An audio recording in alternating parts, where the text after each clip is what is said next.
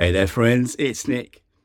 So one of the things we've talked a lot about on this podcast is the struggle that people have, that we have, to change our minds, particularly if it's about anything important, particularly if it's about anything that goes to our kind of core beliefs or our core sense of ourselves. So I really feel like it's important for me to talk about times when I change my mind.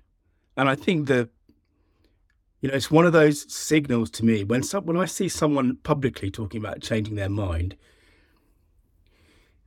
because reasonable people can change their mind when the facts change or their understanding of the facts change. It's one of those signals to me that that person is engaged in actual thinking, as opposed to, I guess, the knee-jerk self-defense that we've talked about in fairly recent podcasts, actually, when it comes to ideas or people who attack our core beliefs. Anyway, about a month ago, I think I did a podcast talking about ChatGPT and its kind of implications for writers, and it was pretty clear to me then that, you know, this thing was going to allow anyone to write in a way that they hadn't been able to before. And now obviously we know that almost everyone can write.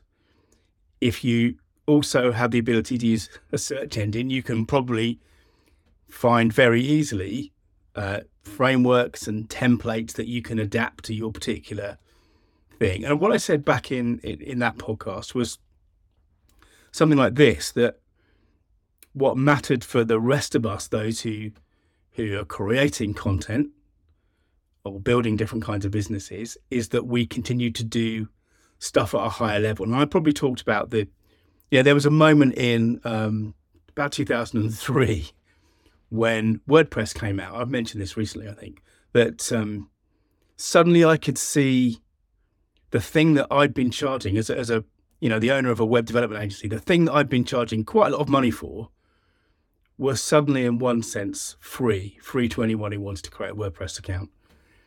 And, you know, the job then is to look further up the value chain. And I think I said when we were talking about ChatGPT a month ago,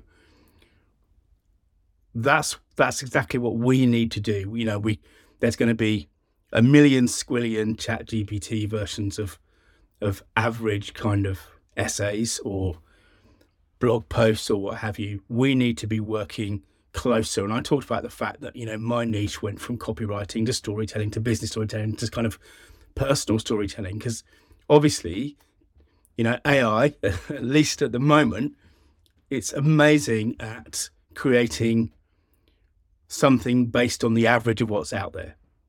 Essentially, it can't yet at least go to a person and interview them and dig into the nuances of their story and then write a story about that. You know, if you tell ChatGPT to tell me my story, it's not going to know what your story is. It's not going to know enough. So there again, we move to a higher level. And I think perhaps slightly smugly, or no, that's not right, perhaps slightly dismissively and slightly defensively, I said this. But I've been having a week where for various reasons, I've been digging deeper into this AI stuff and ChatGPT in particular. And I've come to a difference of opinion about it. Before, I think, you know, I could have characterized my argument and my belief as there will be people who use ChatGPT to create a lot of perfectly serviceable but average stuff. And I don't want to be in that group. I want to be writing word for word, word by word, to create unique things, to create little masterpieces that serve very particular people with very particular goals, because that's something that you can't average out. And I'll be on one side and there'll be people using ChatGPT on the other. And so that was my argument, or that was my position, I think. But this week, having looked at how ChatGPT in particular, and I'm sure all the other AIs that are coming, can be used for formatting work, for researching work, for road testing ideas and all kinds of different things, I've actually come to believe something more nuanced, that I will absolutely be using this in part as part of my process. And I think writers who don't at all, well, to me, having used it in more depth for a week, it feels as significant as the internet. We talked, didn't we, a couple of days ago about that famous Bill Gates memo, the internet tidal wave, which he wrote, back when, just at that point where he realized that Microsoft as a company needed to turn on a dime. They needed to stop what they were doing and focus on having an internet story, not just for the company, but for every product and every service they did.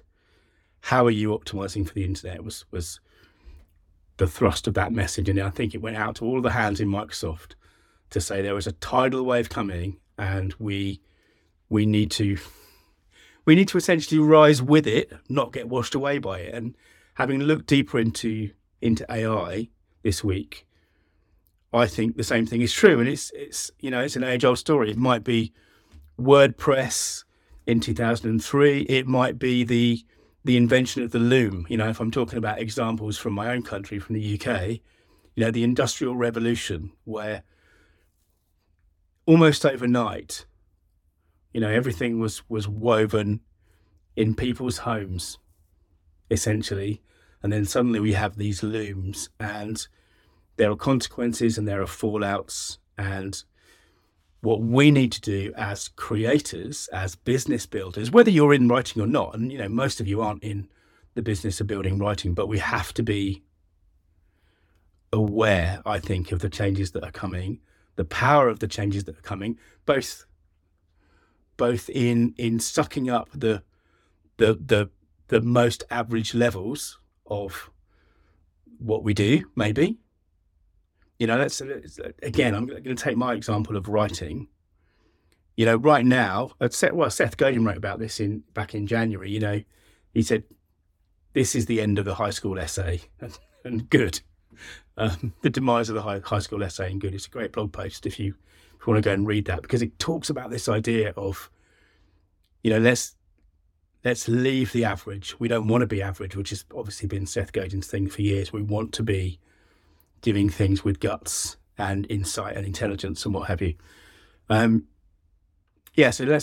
So looping back, taking my industry, right now you can use ChatGPT to do a lot of the stuff that, let's say, low paid, low insight, low or high volume writers are doing. That's going to get washed away. Okay. And the lesson if we go back to the lesson from WordPress, in 2003, WordPress could do quite a lot, but it couldn't do a lot of what we were doing. It might give you a website, but it wasn't a good looking website. It wasn't well designed. And then later on you get themes and templates. So suddenly you can choose a more personal look. They're professionally designed. So you might look like 50 other companies in the world, 50 other websites, or 1,000 other websites, or 10,000 other websites, but your customers don't really care, because of the content is what matters, or the service or the product. And what you see is this constant, it's what Clay Christensen called disruption, right? The industry is disrupted from below, because a service comes along that's not that great, but is good enough for all of the people who couldn't afford the thing before. So let's say, for example, there's a company that relies on its employees creating 5,800 word essays a day about a certain topic. It's, in other words, it's a content farm, essentially. That business is going to go away very soon. That job is going to go away very soon. And the thing that needs to happen is that those content creators, those employees, need to learn to do the next thing up, and the next thing up, and the next thing up, just like we did in web design. It's easy to see these things as kind of calamities, but what it did is it forced us to get better and better and better, and that's what we all need to do. And I think the difference between my initial understanding, my initial position on that, is the difference between yeah, I'll just do it on my own over here, with actually, if I don't use these tools, if I don't leverage the kind of thinking and help that AI can give me using it. I mean, the best description I've seen of ChatGPT so far is by the boys at Ship 30 as a kind of a digital intern. You can give it jobs to do and it does them quickly. It can't think for you. And this is the crux of it. You know, as I said before, as Seth Godin said in that piece, you know, it's the writing is stopping being the thing that matters. What matters increasingly is the intelligence and the insight and the application and the ideas, which is a lot about what we've been talking over the past 3 years in this podcast, right? You know, it's no difference. The difference is that things like ChatGPT are accelerating this massively. You know, before you might say that copywriters were competing with all of the people in the world who are capable of churning out, you know, relatively straightforward standard copy or articles or blog posts or, you know, whatever it might be.